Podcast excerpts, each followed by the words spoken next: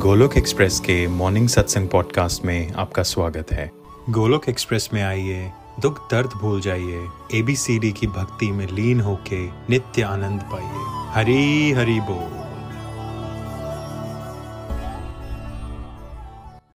जय श्री कृष्ण चैतन्य प्रभु नित्यानंदा, श्री अद्वैत गदाधर श्री वासरि गौर भक्त विंदा हरे कृष्ण हरे कृष्ण। कृष्ण कृष्ण, हरे हरे।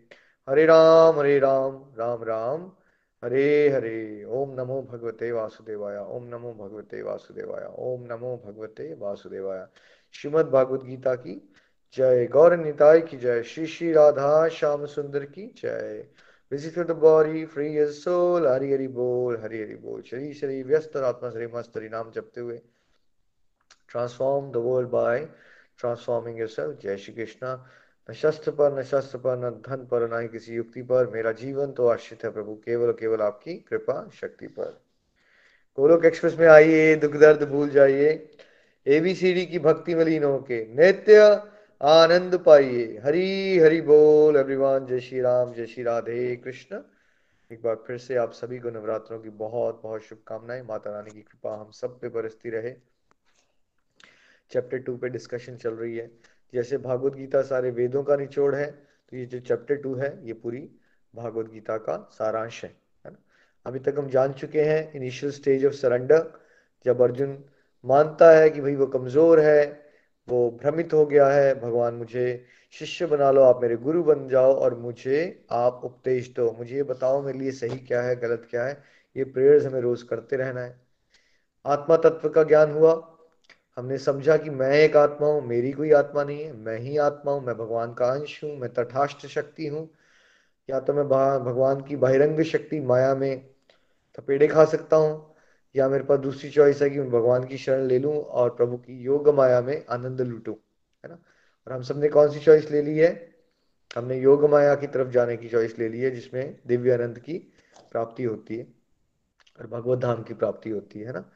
तो फिर भगवान ने कहा कि भाई देखो, सुख और दुख तो तुम्हारा इंद्रिय बोध है, जैसे सर्दी और गर्मी, है ना? हमने कोई एग्ज़ाम्पल से समझा कि भाई, एक ही मौसम है, लेकिन मैं यहाँ पे ऑस्ट्रेलिया में बीच जाता हूँ, किसी ने स्वेटर पहनी होती है और किसी ने शॉर्ट्स पहनी होती है और कोई यू नो ऐसे ही घूम रहा है। तो मतलब किसी के लिए वो एक्सपीरियंस ठंड है, किसी के लिए एक्सपीरियंस वो गर्मी है है ना? कोई यूके से आया जहाँ उसको माइनस टेन डिग्री में रहने की आदत पड़ी हुई है, उसके लिए फिफ्टीन ट्वेंटी डिग्रीज की एक मौसम जो है वो गर्मी का वेदर हो जाता है, लेकिन दूसरे के लिए वो सर्दी का वेदर हो सकता है। है तो ये इंद्रियों से उत्पन्न होती है, ये सेंसेशन फीलिंग्स एक को हम सुख कह देते हैं, एक को हम दुख कह देते हैं। तो भगवान ने कहा, अर्जुन, क्या करो? इसको टॉलरेट करना सीखो। जो सुख से सुख से या दुख से विचलित नहीं होगा, जो संभाव बना के चलेगा, वो मुक्ति के योग्य है। फिर हमने मुक्ति का कॉन्सेप्ट समझा था डे टू डे लाइफ की मुक्ति नेगेटिविटी से, और फिर फाइनल मुक्ति के बारे में भी हमने आपको क्लियर किया था, उसके पाँच प्रकार बताए थे।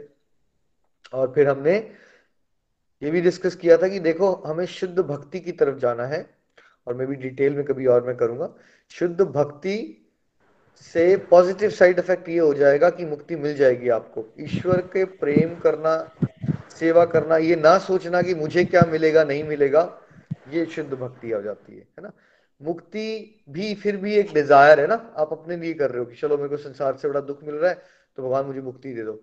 ठीक है, संसारिक इच्छाओं से तो अच्छी बात है कि आप कम से कम आप भगवान के धाम जाने की सोच रहे हो, लेकिन उससे भी बेटर है हाईएस्ट डिज़ायर ये है कि आप सेवा के बारे में सोचो। प्रभु, मुझे सेवा करनी है, आप जिस हाल में रखोगे, मुझे प्यार करना है आपसे, जहाँ भी रखोगे, हम खुश रहेंगे, है ना?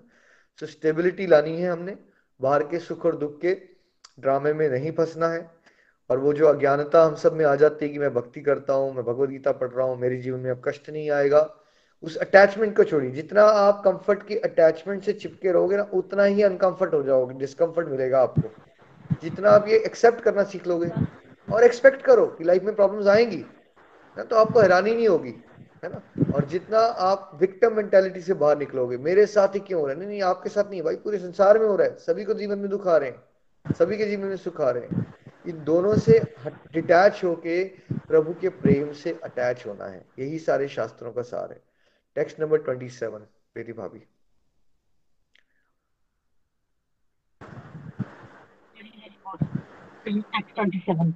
जिसने जन्म लिया है, उसकी मृत्यु निश्चित है। और मृत्यु के पश्चात पुनर्जन्म भी निश्चित है अतः अपने अपरिहार्य कर्तव्य पालन में तुम्हें शोक नहीं करना चाहिए हरि बोल who has taken his birth is sure to die, and after is sure to take birth again. Therefore, in the unavoidable discharge of your duty, you shouldn't lament. Hare Krishna. Hari Bol. है ना ये lamentation क्या होती है शोक करना शोक क्या होता है अर्जुन क्या कर रहा है? अगर ऐसा हुआ, फिर मर जाएँगे, फिर मेरे को दुख होगा, फिर फिर मिलेगा क्या मुझे? हम लोग भी साइफ में शोक करते रहते ना हर समय। यू नो मैं अगर टाइम पे अपने फादर को हॉस्पिटल ले गया होता तो फिर उनकी शायद डेथ नहीं होती, मैं उनको बचा सकता था। या आपने अगर मेरे अच्छे स्कूलों में डाल दिया होता, मेरी मेरी पढ़ाई अच्छे स्कूल से करा दी होती तो मैं ज़्यादा सक्सेसफुल होता, क्योंकि आपकी वजह से मैं सक्सेसफुल नहीं हो पाऊँ, पाया हूँ। हम हमेशा, अगर आप देखेंगे ना लाइफ में हर एक चीज़ पे शौक ही मना रहे होते हैं हम किसी ना किसी चीज़ का। तो रो रहे हैं हम हर समय। रोने है ना आदत पड़ी हुई है हमें, रोने की आदत। रो, है ना? रो रहे हैं हम हर समय, रो रहे हैं। ठीक अब भगवान क्या कर रहे हैं? देखिए, भगवान हमें हाईएस्ट बात समझाने की कोशिश कर रहे हैं। चेंज इज़ इनएविटेबल जिसने शरीर धारण किया है, उसकी मृत्यु भी होगी और जिसने मृत्यु लिया उसको फिर से जन्म लेना पड़ेगा। ठीक है? तो यानी कि अगर ये शरीर ही आपका परमानेंट नहीं है है ना तो आप और किस बदलाव के बारे में घबरा क्यों रहे हैं क्या आपको अब ये बात की रियलाइजेशन है कि आपको एक दिन शरीर छोड़ना पड़ेगा? और कितने करोड़ों जन्मों में हम शरीर छोड़ चुके हैं, वो रिश्तेदारों को छोड़ चुके हैं, वो परिवार को छोड़ चुके हैं, वो बेटे को, बेटी को, बहू को, सब कुछ छूट चुका है हमारा। कितनी बार हो चुका है हमारे साथ, ठीक है? इंसान शोक क्यों करता है जब उसके जीवन में कुछ चेंज आता है ना, बड़ा डर जाता है वो। तो अगर आप अपने माइंड को, अपनी बुद्धि को एक सबसे बड़े चेंज के लिए प्रिपेयर कर लो, सबसे बड़ा चेंज क्या हो सकता है आपके और मेरे जीवन में? जॉब का बदलना, आपकी कंट्री का बदलना, शहर का बदलना, या फिर आपको ये शरीर ही छोड़ देना भाई। क्या इससे बड़ा कोई चेंज लग रहा है आपको? इससे बड़ा कोई चेंज नहीं है जो आप एक्सपीरियंस करोगे लाइफ में, ठीक है? और ये होता आ रहा है, कितनी बार से होता आ रहा है। तो भगवान कह रहे कि ये तो चलता रहेगा ना भाई, ये ड्रामा ये आपके हाथ में नहीं है। ये जो चेंजेस आ जाते हैं जीवन में क्या वो मेरे और आपके हाथ में होते हैं? ना तो आपके हाथ में सर्दी होती है ना आपके हाथ में गर्मी होती है। वैसी लाइफ में अलग अलग प्रकार के चेंजेस आ, आते रहते हैं। और हम लोग कद अपने आप को करता मान लेते हैं हर एक चीज़ में। हम उस पर्टिकुलर चीज़ में घुस जाते हैं और फिर क्या सोचते हैं अगर ऐसा हो गया होता तो वैसा हो जाता और वैसा हो गया होता तो वैसा हो जाता। समझ रहे तो इससे क्या होता है फिर आपको? शोक में पड़े रहते हो आप। और देखिए शुद्ध भक्ति क्या होती है? शुद्ध भक्ति होती है कि आप मोमेंट टू मोमेंट में किसको याद कर रहे हो?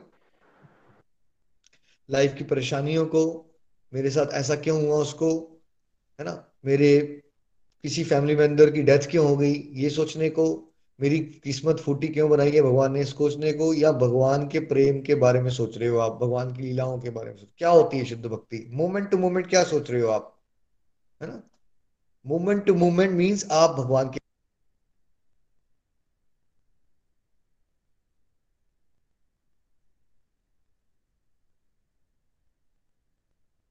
हरी हरी बोल। आप कॉल म्यूट हो गया। हरी बोल। हरी हरी बोल जी।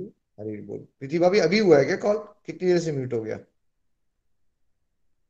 हरी हरी बोल। सेकंड से। अभी अच्छा। हुआ। तो शुद्ध भक्ति का मतलब क्या है कि आप मोमेंट टू मोमेंट हर पल में ईश्वर का स्मरण कर रहे हो। और जैसे ही आपको आपके मन में शोक आया तो फिर मन कहाँ चला जाएगा?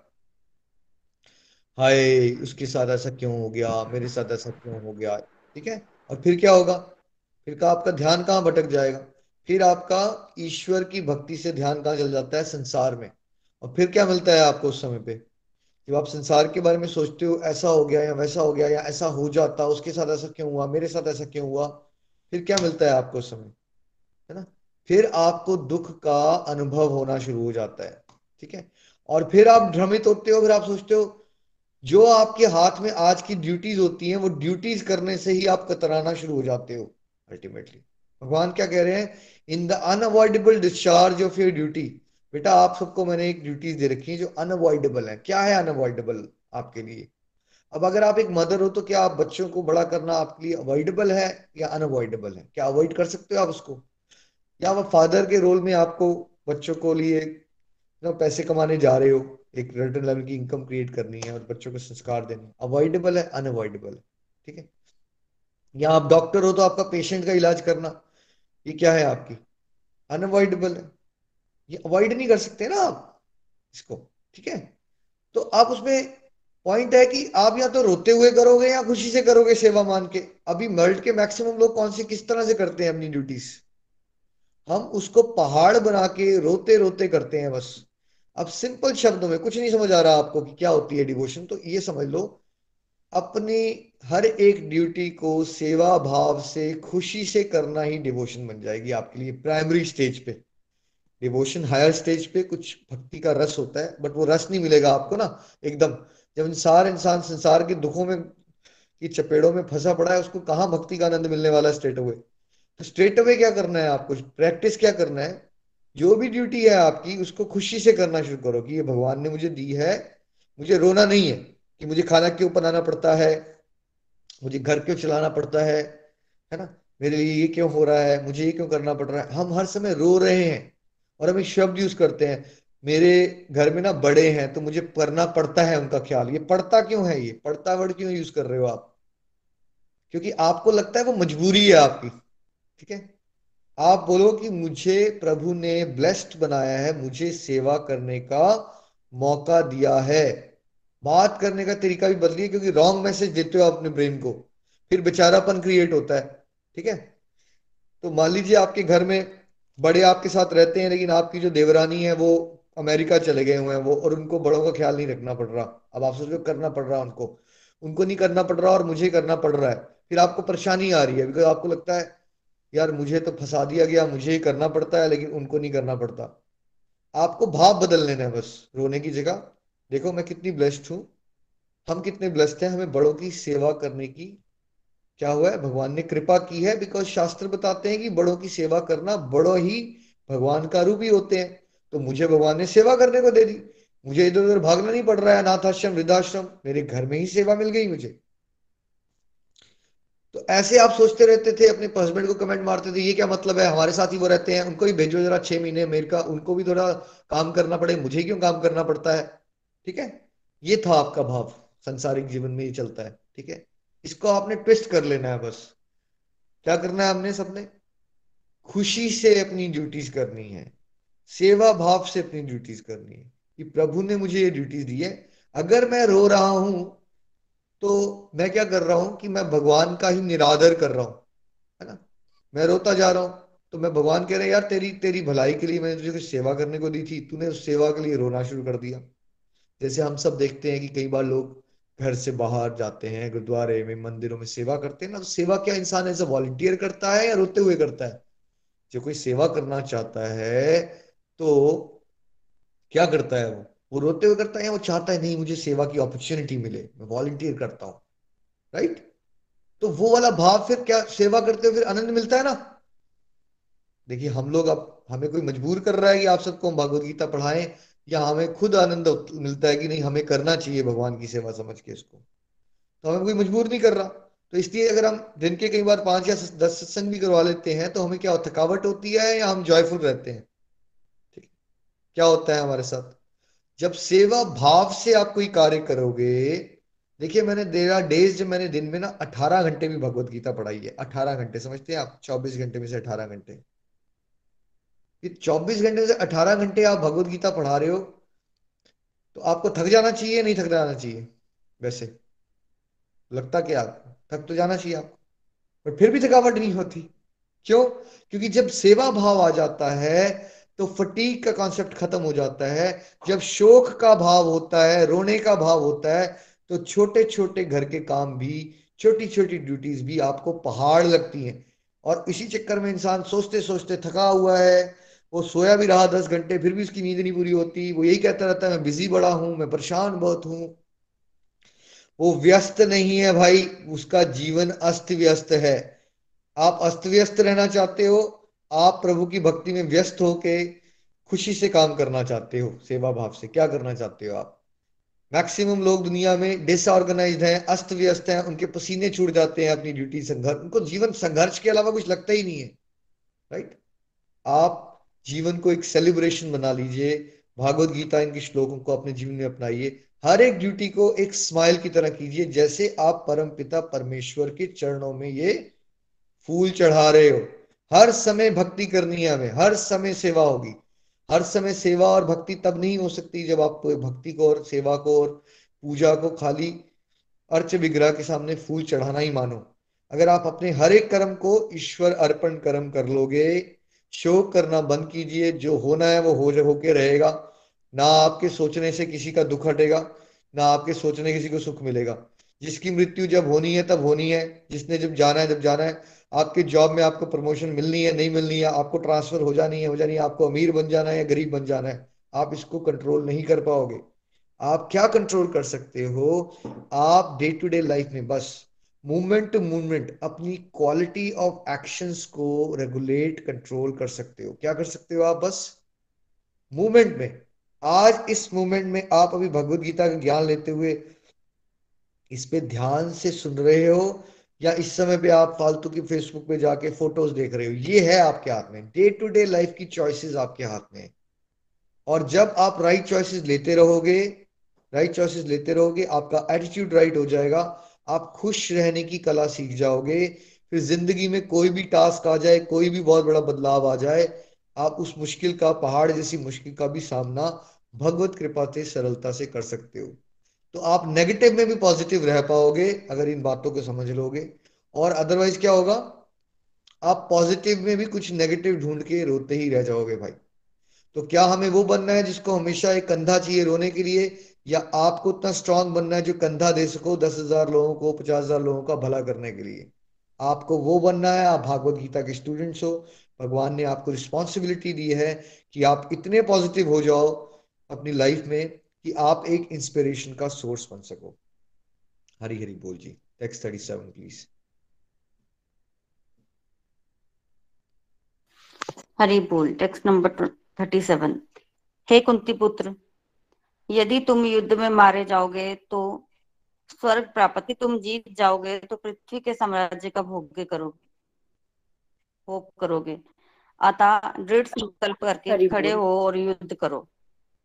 हरी हरी बोल। Hari bol, O son of Kunti, either you will be killed on the battlefield and attain the heavenly planets, or you will conquer and enjoy the earthly kingdom. Therefore, get up with determination and fight. Hari bol. Therefore, get up with determination fight. देखिए कितना अज्ञान है संसार में भागवत गीता को लेके भक्ति को लेके क्या बोल रहे हैं सब लोग नहीं नहीं नहीं नहीं नहीं हमें छोड़ छाड़ के कहीं जाना तो नहीं कितनी बार आप सुन रहे हो भगवान क्या बोल रहा नहीं है बार बार अर्जुन को क्या करो? डिटर्मिनेशन से खड़े हो जाओ और अपना युद्ध को लड़ो। है ना? और सब लोग क्या सोच रहे हैं समाज में? अज्ञानता देख रहे हैं आप? तमोगुण का क्या लेवल है? बताया जा रहा है ए हम सुनते हैं जेड और उसके बारे में गॉसिप करते हैं। है ना? अब भगवान क्या बता रहे हैं? देखिए, एक हमने सबने सुना है, कर्म करो, फल की इच्छा मत करो। लेकिन इससे पहले की भी एक स्टेज होती है, क्योंकि सब लोग ना फल की इच्छा नहीं छोड़ पाते। तो भगवान क्या बता रहे हैं? अगर तुम फल की इच्छा से भी कर्म करते हो ना, तब भी कर्म करना, कर्म ना करने से क्या होता है? कर्म करना, कर्म ना करने से भी क्या होता है? बेटर ही होता है। जैसे एक फादर है, वो आलसी है, वो अपने बच्चों को समय नहीं देता, वो शराब पीता रहता है, वो टीवी सीरियल देखता रहता है, उसको कोई लेना देना नहीं है। वो टाइम नहीं देता है अपने बच्चों को फादरिंग की रिस्पॉन्सिबिलिटी को नहीं निभाता और वो अपनी बुरी आदतों में जीवन निकाल देता है। यानी वो तामसिक गुण वाला फादर है। दूसरा राजसिक गुण वाला फादर है, वो अपने बच्चों को टाइम देता है, उनको रनिंग कराने लेके जाता है, उनको संस्कार भी देने की कोशिश करता है, उनको पढ़ाई भी अच्छे से करवाता है। लेकिन उसके दिल में ना बस एक एक्सपेक्टेशन है कि जब ये बड़े होंगे ना तो ये क्या करेंगे? मुझे बड़ा प्यार करेंगे, सम्मान देंगे, इनसे मेरी इज़्ज़त होगी, ये सक्सेसफुल होंगे तो सब लोग बोलेंगे, देखो यार, क्या बात है, उनका बेटा है ठीक है? तो ये राजसिक गुण वाला फादर है। तो ये दोनों फादर में से कौन सा वाला बेटर सिचुएशन लग रही है आपको? सिचुएशन ए या सिचुएशन बी ठीक है? तो सिचुएशन बी बेटर है। एक्सपेक्टेशन है। लेकिन फिर भी काम तो ठीक से किया ना? अब भगवान अर्जुन को बता रहे हैं और अर्जुन के माध्यम से मुझे और आपको क्या बता रहे हैं? देखो, दो ही चीज़ें हो सकती है संसार में। या तो आपको सक्सेस मिल जाएगी आपके मन के मुताबिक। जैसे अर्जुन के केस में क्या हो सकता था अभी? सोचिए, अगर वो लड़ेगा तो क्या हो सकता है? या तो वो जीत जाएगा, ठीक है? या तो वो हार जाएगा, और कुछ हो सकता है। या तो वो जीत जाएगा, या तो वो हार जाएगा, और कुछ नहीं हो सकता ना। अब भगवान कह रहे बेटा, लेकिन तुम्हारा दोनों में ही फ़ायदा है अगर तुम प्रयास करते हो तो। अगर तुम अपनी ड्यूटीज़ करते करते युद्ध में मारे गए, तब क्या दे दूँगा मैं तुम्हें? स्वर्ग का तुम्हें, स्वर्ग तो दे ही दूँगा। मतलब अगर आप अपनी लाइफ में ड्यूटीज़ अच्छे से करते हो एक्सपेक्टेशन से ही करते हो, लेकिन आपको संसारिक दृष्टि से फेलियर भी मिल जाता है। जैसे कि इस फादर की एग्ज़ाम्पल में उसने बड़ा अच्छे तरह से बच्चों को बड़ा किया, लेकिन फेलियर क्या हुआ फिर? इस उदाहरण में फेलियर क्या होगा? बच्चे जो हैं वो गलत राह पे चले जाते हैं, वो सक्सेसफुल नहीं हो पाते तो क्या भगवान की दृष्टि से उसके फादर के जो कर्म थे वो फेल हो गए? या बिकॉज़ उसने बहुत अच्छे कर्म किए थे, पुण्य किया था तो उसको भगवान स्वर्ग का, हो सकता है अगले जन्म में स्वर्ग में रहने को दे दे। चल यार, तूने तो अच्छा प्रयास किया था ना, कम से कम। वो बच्चा पास हुआ, वो फेल हुआ, वो सक्सेसफुल हुआ या नहीं हुआ, वो किसका हाथ में होता है? वो उसका अपना भी तो कार्मिक अकाउंट है ना, पिछले जन्मों का। उसकी अपनी भी तो चॉइसेस है ना, ठीक? उसका अपना भी तो भाग्य है ना। लेकिन उस फादर ने बिकॉज़ मेहनत की थी। बेशक संसारिक दृष्टि से वो फेल हो गया है बिकॉज़ उसके बच्चों को अच्छा रिज़ल्ट नहीं मिला है। लेकिन क्या हुआ? क्या हुआ? फिर भी वो फादर भगवान की दृष्टि में सक्सेसफुल ही है तो उसको क्या मिल जाएगा? स्वर्ग का, स्वर्ग मिल जाएगा। उसको स्वर्ग होते हैं हेवनली प्लैनेट्स जहाँ आप बहुत ही ज़्यादा सुपर लग्जूरियस लाइफ में यहाँ अभी अगर आप दस किलो का सुख भोग रहे हो तो वहाँ करोड़ों किलो वाला सुख भोगोगे, ठीक है? सुख का लेवल बहुत बढ़ जाता है। इवन दो मटेरियल वर्ल्ड का पार्ट है, लेकिन यहाँ से बहुत बेटर है है ना? और अर्जुन को क्या कह रहे हैं? दूसरा क्या हो सकता है? ये भी हो सकता है तुम अर्जुन जीत जाओ, है ना? तो तुम फिर अर्थ का राज भोगोगे। यानी कि ये भी हो सकता है कि आप ड्यूटीज़ कर रहे हो डिटर्मिनेशन से, और आपको सक्सेस भी मिल जाए। तो जब इंसान को सामाजिक दृष्टि से भी सक्सेस मिल जाती है तो क्या उसका जीवन में यहाँ वो ज़्यादा खुशहाली से रह सकता है? तो उसकी जो हर एक इंडिविजुअल का देखिए किंगडम होता है है ना? छोटा सा किंगडम उसकी वो जॉब है, वो एक बॉस है, उसके पचास, उसके एम्प्लॉयज़ काम कर रहे हैं उसके नीचे राइट उसकी एक वाइफ है, उसके बच्चे हैं राइट उसके रिश्तेदार हैं। एक उसका एक छोटा सा साम्राज्य है हर एक इंडिविजुअल का। तो जब उसको सामाजिक दृष्टि से भी सफलता मिल जाएगी तब क्या करेगा वो? तब वो यहाँ की लाइफ भी इंजॉय कर लेगा, क्योंकि उसको लगेगा यू नो उसको सम्मान मिलेगा। वाह जी वाह, आपका बेटा कितना अच्छा कर रहा है, आप सक्सेसफुल हो, डर रहा ठीक है? तो देखो, अब भगवान क्या बताना चाहते हैं मुझे और आपको? अगर अभी आप फल की इच्छा का त्याग नहीं भी कर पाते, क्योंकि वो हायर लेवल होता है उसमें भी हम जाएँगे। तो भी आपके लिए समझदारी क्या होती है? डिटर्मिनेशन से अपनी ड्यूटीज़ को करते रहने में ही भलाई है हमारी, क्योंकि अगर हम सामाजिक दृष्टि से फेल हुए, या हम सामाजिक दृष्टि से पास हुए, अच्छे नंबरों के साथ। लेकिन भगवान की दृष्टि से trying is equal to success trying is equal to success because भगवान तो देख रहे हैं ना कि आपको कितनी सक्सेस देनी है, नहीं देनी है, क्योंकि उनको आपके पास जन्मों के भी खाते पता है। समाज तो बस आपका शॉर्ट टर्म विजन देखता है ना, और वो ढूंढ रहा होता है मौका आपको क्रिटिसाइज करने का। भगवान क्या देखते हैं लेकिन? आपने मेहनत की है, आपको तो फल अच्छा देना ही देना है भगवान ने। तो समझदारी इसलिए हमेशा इंसान के लिए क्या होती है, वो ये सोचे बिना कि क्या मिलना है, क्या नहीं मिलना है, उसको बेटर यही है उसके लिए, भलाई उसकी ये है कि वो अपनी मेहनत करने से कभी पीछे ना हटे। मेहनत करने में ही फ़ायदा है, चाहे आपको सक्सेस मिले या ना मिले, लेकिन भगवान की दृष्टि से क्या होगा, आपको सक्सेस मिलेगी ही मिलेगी क्योंकि आपने मेहनत की है तो भगवान के अकाउंट में वो नोट हो रहा है आप क्या कर रहे थे, ठीक है? तो आपने सामाजिक दृष्टि से जो आप विचलित हो जाते हो ना, जैसे मान लीजिए आपने, यहाँ हमने कहा रिव्यूज़ दे दो। नहीं जी, हमें बड़ा डर लगता है। क्यों डर लगता है आपको? कि आपको लगता है, अगर मैंने कुछ ऐसा कह दिया, मेरे मुँह से कुछ गलत निकल गया, फिर सब लोग मेरे बारे में क्या सोचेंगे? लोगों के बारे में सोच रहे हैं ना लोगों के चक्कर में डर जाते हैं हम और फिर क्या करते हैं? फिर हम मेहनत करने से कतराते हैं बिकॉज़ हम हमेशा डरे रहते हैं कि अगर हम काम करने से पहले ही कल्पना करके ही डरे हुए होते हैं और मेहनत ही नहीं करते। और ये सोचना नहीं नहीं मैं, मैं कर ही नहीं सकता। आपने कुछ किया ही नहीं होता और आप ये बोलना शुरू कर देते हो मैं कर नहीं सकता हूँ मैं कर नहीं सकता हूँ मैं कर नहीं सकता हूँ। क्योंकि आप डरे हुए रहते हो कि लोग क्या सोचेंगे या मुझे फेलियर मिल गया तो। ठीक है? और इसी चक्कर में हम अपने बेस्ट पोटेंशियल तक कभी लाइफ में पहुँच नहीं पाते। तो भगवान क्या बता रहे हैं? अर्जुन, तुमने क्या करना है? तुम अपना जोश से लड़ाई करो। देखो, तुम जीत जाओगे, तब भी तुम्हें सफलता मिलेगी। और तुम हार भी जाओगे, तब भी तुम्हें सफलता दे दूँगा भाई। तो देखिए कितनी ब्यूटीफुल बात है। जीतोगे, तब भी सफलता, हारोगे, तब भी सफलता। तो आप डर क्यों रहे हो फिर? फेलियर तो कुछ है ही नहीं। मेहनत करने वाले इंसान के लिए कोई फेलियर एग्जिस्ट नहीं करता। बिकॉज़ सच्चे दिल से मेहनत करना ही तो सफलता है। सच्चे दिल से मेहनत करना ही तो सफलता है। इस बात को पकड़िए आप। क्या पकड़ना है हमें आज से? Trying is equal to success Hari Hari बोल। चलिए नेक्स्ट प्लीज़ हरी बोल। टेक्स्ट नंबर थर्टी एट तुम सुख या दुख हानि या लाभ विजय या पराजय का विचार के बिना युद्ध के लिए युद्ध करो। ऐसा करने से तुम्हें कोई पाप नहीं लगेगा। Do thou fight for the sake of fighting without considering happiness और डिस्ट्रेस लॉस और गेन विक्ट्री और defeat and by so doing you shall never incur sin Hari बोल हरी हरी बोल देखिए अब भगवान थोड़ा अलग लेवल पे लेके जा रहे हैं हमने। अब पहले हमने दो फादर्स के बारे में डिस्कस किया था ठीक है? अब एक थर्ड फादर की बात करते हैं। एक और फादर है, जो फादर बी की तरह मेहनत भी करता है, बच्चों को संस्कार भी देता है, ठीक है? ड्यूटी अच्छे से करता है, लेकिन साथ में वो ये उम्मीद नहीं लगाता कि ये बड़े होंगे, फिर ये मुझे आदर देंगे, इनकी वजह से मुझे सम्मान मिलेगा, ठीक है? तो अब ये वाली जो है, ये बेस्ट स्टेज है। पहली स्टेज में फादर ने नशे लिए, फालतू का टीवी देखा, उसको पता नहीं है बच्चे कहाँ रुल रहे हैं। तामसिक गुण वाला फादर सबसे वर्स्ट स्टेज सेकंड स्टेज आई, अच्छे से किया, लेकिन एक्सपेक्टेशन से किया। थोड़ी सी बेटर स्टेज है, वहाँ से बेटर स्टेज है है ना?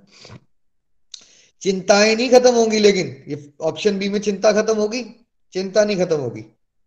हो सकता है सामाजिक दृष्टि से, वो बड़ा अच्छा इंसान लग रहा हो, आपको बहुत मेहनती इंसान है बट साइकोलॉजिकल मानसिक रूप से जब तक किसी की एक्सपेक्टेशंस खत्म नहीं होती फ्यूचर से उम्मीदें खत्म नहीं होती, तब तक उसकी चिंताएँ खत्म नहीं होती।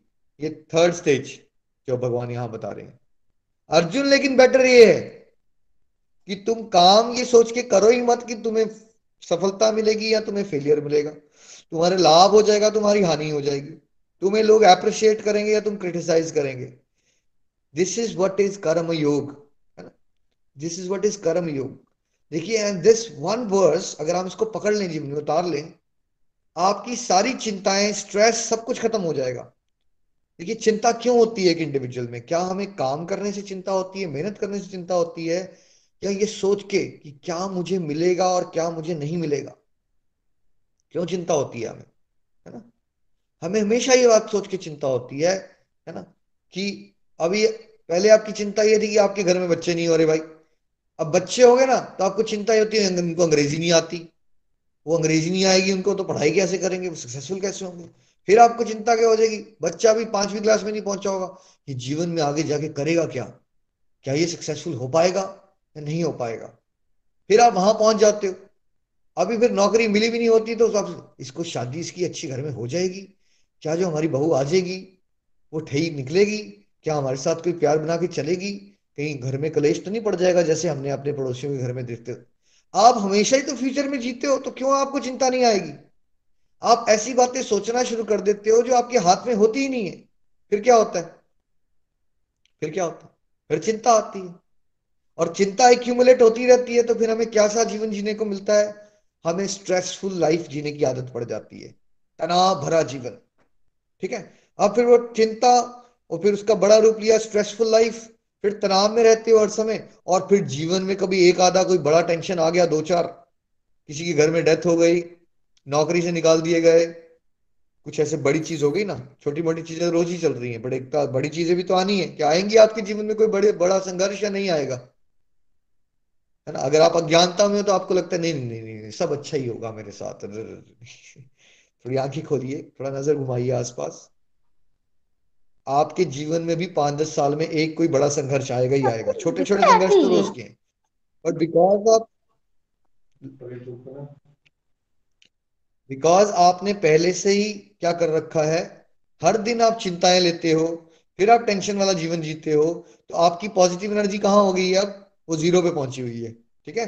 तो जब आपकी पॉजिटिव एनर्जी ज़ीरो पे हो गई है या फिर आप आपका ग्राफ जो है माइनस की तरफ़ चला गया है।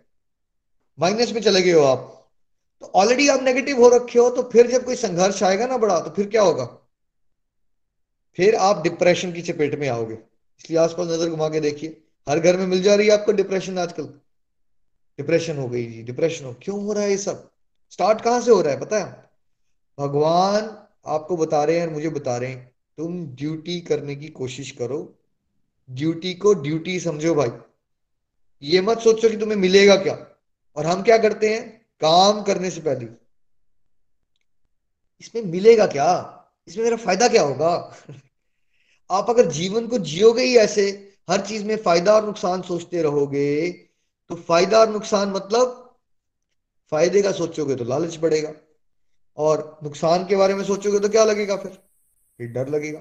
और फिर कल्पना करोगे अगर ऐसा हो गया तो, तो फिर कल्पनाओं का कोई अंत है? कल्पनाओं का कोई अंत नहीं है। कल्पनाओं का को कोई अंत नहीं। आप सोचते रहिए बैठ के कि आपका जीवन दुखी होने वाले हो आप फ्यूचर में। तो आपका प्रेजेंट भी दुखी कर लेते हो आप, ठीक है? तो हमारे कैसे गलत सोच के तरीके से हम परेशान हो रहे हैं, मैंने उस दिन भी कहा था, नब्बे परसेंट दुख जो है हमारे, दस परसेंट दुख होते हैं जो सच में दुख होते हैं। जैसे आपके लव्ड वन की डेथ हो जाती है, ठीक है? एक दुख है वो। ये जो नब्बे परसेंट दुख हमने बना लिए, ये कैसे बना लिए हमने? गलत तरीके से सोच रहे हैं हम। भगवान कह रहे हैं, कर्म करो, फल की इच्छा मत करो। पूरा नेचर को देखिए ना आप। नेचर में क्या हो रहा है? जब आप जो पेड़ से हमें संतरे मिलते हैं या सेब मिलता है, क्या वो पेड़ हमसे उम्मीद लगाता है कि हम उसकी पूजा करेंगे या नहीं करेंगे? आप उसकी पूजा कर दोगे ना, तब भी वो फल दे देगा। आप उसको गालियाँ सुना के आ जाओगे, तब क्या करेगा वो? तब भी फल दे देगा वो आपको, ठीक है? सूरज को देखिए, चंद्रमा को नेचर में देखिए, आपको एग्ज़ाम्पल ही एग्ज़ाम्पल मिल जाएँगे कि करना क्या है। तभी हमारे बड़े बड़े क्या कहते थे? नेकी करो और क्या कर दो? दरिया में डाल दो। उसका मतलब क्या होता है कि अपने जीवन को बस ऐसे जियो, दरिया में डाल दो। नो एक्सपेक्टेशंस मुझे क्या मिलेगा और क्या नहीं मिलेगा? जितना आप इस कॉन्शियसनेस में जीवन जीने की कोशिश करोगे, आपकी लाइफ टोटल स्ट्रेस फ्री हो जाएगी। नो no टेंशन ठीक है? जो होना है केयर फ्री हो जाओगे आप। देखिए अल्टीमेटली अज्ञानता के कारण जो हम चाहते हैं, वो चाहने की चाहत में हम वो पा नहीं पाते। चाहते क्या हम? हम चाहते हैं आनंद वाला जीवन, सुखी रहना चाहते हैं। बट बिकॉज़ हम सुखी रहने की चाहत के बारे में सोचते रहते हैं तो हम क्या हो जाते हैं? दुखी हो जाते हैं। जितना आप सुख के पाने के बारे में सक्सेस को पाने के पीछे भागोगे उतना उतना जीवन में आपके सक्सेस आगे आगे भागेगी, सुख आगे आगे भागेगा और आप पीछे पीछे भागोगे। जितना आप ये सक्सेस है ना, मुझे सफलता मिल जाए, मुझे सुख मिल जाए, जितना आप इसकी एक्सपेक्टेशन छोड़ दोगे, ठीक है, आप उतना ही उसी समय उसी समय, उस मोमेंट के अंदर ही खुश रहना सीख जाओगे। जिस चीज़ को आप पाने के लिए भागते हो, उम्मीदें लगाते हो जब मेरी शादी होगी, मेरे हस्बैंड ऐसे होंगे, तब मैं सुखी हो जाऊँगी। आप ये सोच रहे हो। आप ऐसे क्यों नहीं सुखी हो जाते आज? क्या दिक्कत है आपको? आप परमात्मा का अंश हो। आप अभी क्यों नहीं सुखी हो जाते? है ना? एक बार ना एक बड़े हाई क्लास मीटिंग हो रही पार्टी चल रही थी जहाँ हस्बैंड सीईओ थे और हस्बैंड के साथ की वाइफ भी खड़ी थी। किसी ने पूछा उसकी मिसेस से, है ना? कि भाई husband make you happy she said no he doesn't make me happy सब लोग हैरान हो गए। हैं? ये क्या कह दिया हस्बैंड के सामने? He doesn't make me happy he doesn't make me happy I am happy है ना? हम जब ये सोचते हैं ना, कुछ होने से मैं खुश हो जाऊँगा, बस यहाँ प्रॉब्लम शुरू हो गई।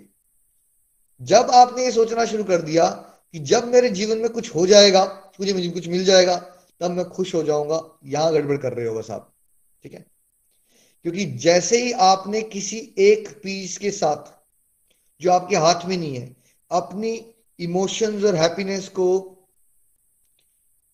जोड़ दिया उस थॉट के साथ ना तो फिर आप बस दौड़ते रहोगे दौड़ते रहोगे, खुश नहीं मिल हो पाओगे। अगर आपने अपनी हैप्पीनेस जोड़ी हुई है कि आपके हस्बैंड जब आपसे अच्छी तरह से बात करेंगे तो आप हैप्पी हो जाओगे।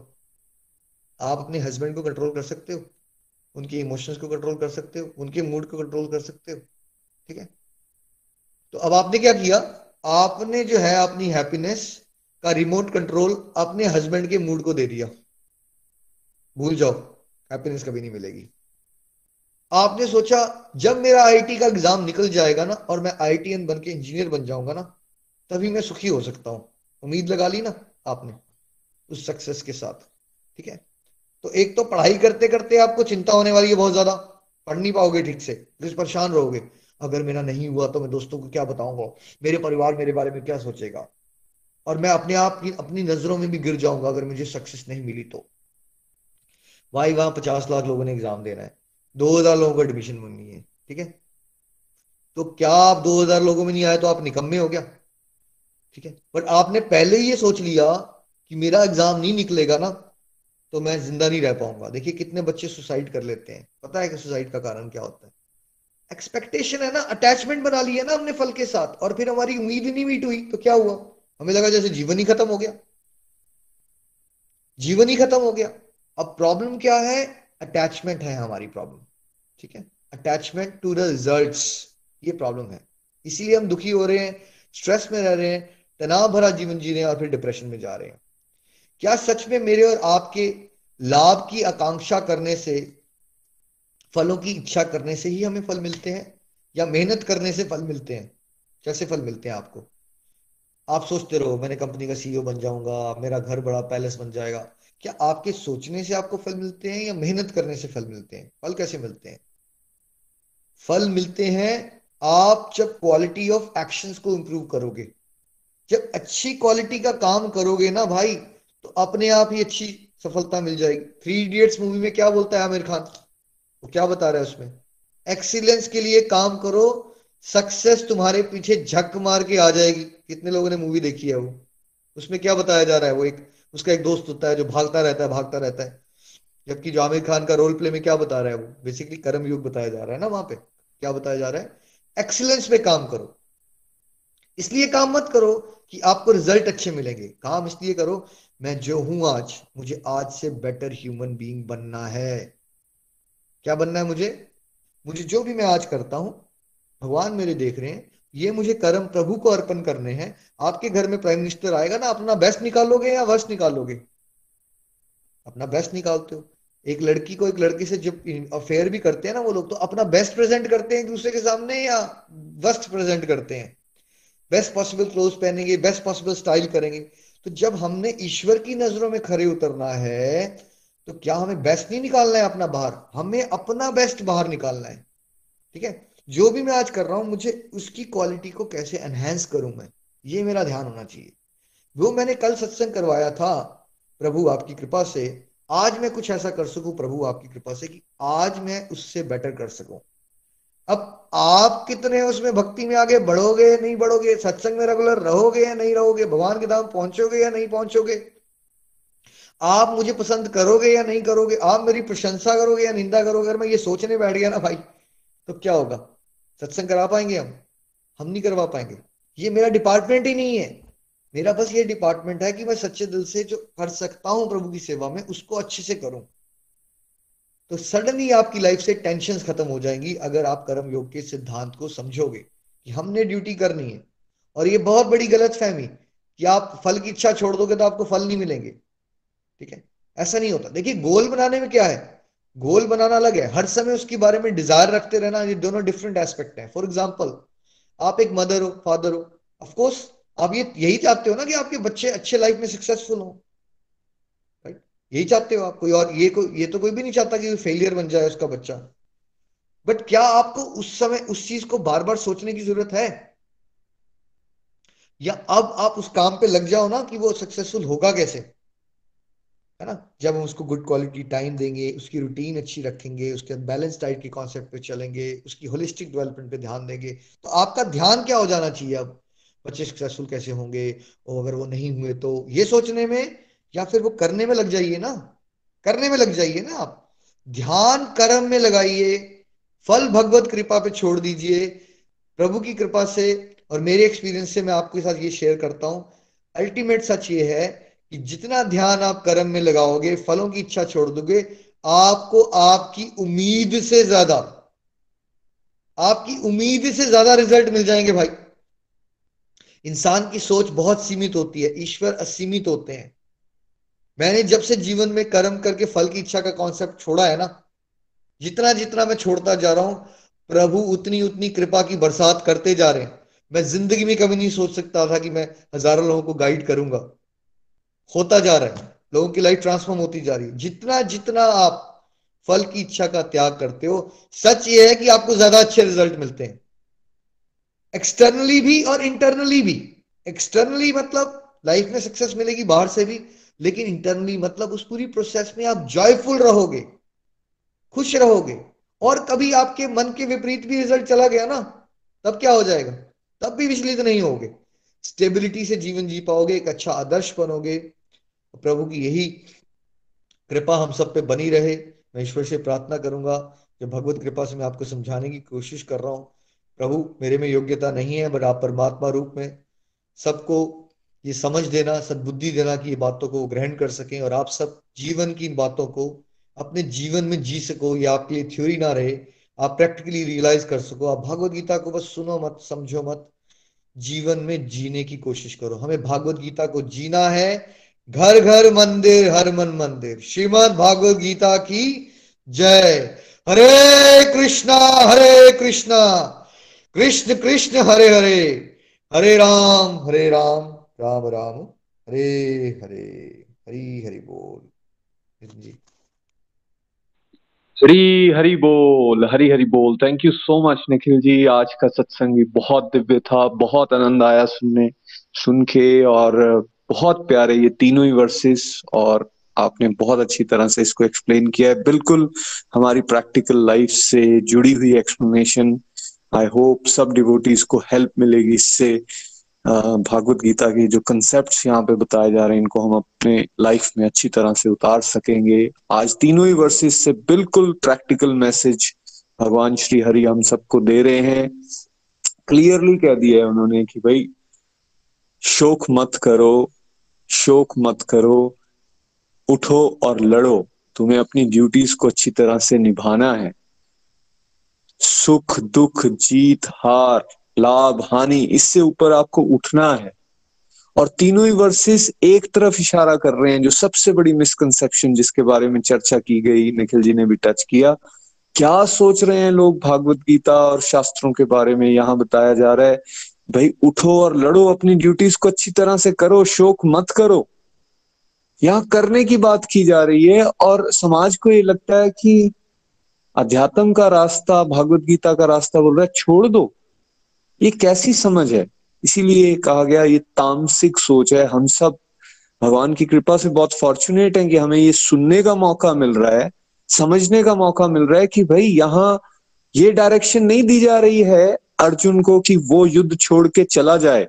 उसको राधर कृष्णा प्रेरित कर रहे हैं कि उसको अपने युद्ध को अच्छी तरह से लड़ना है। तो हमारे लिए क्या मैसेज हुआ? हमें अपनी ड्यूटीज़ को छोड़ के चले जाना है या हमें अपनी ड्यूटीज़ को अच्छी तरह से निभाना है। ये देखिए क्लियर मैसेज है। भगवान क्या कह रहे हैं? अपनी ड्यूटीज़ को अच्छी तरह से निभाओ। इसलिए वो क्या कह रहे हैं?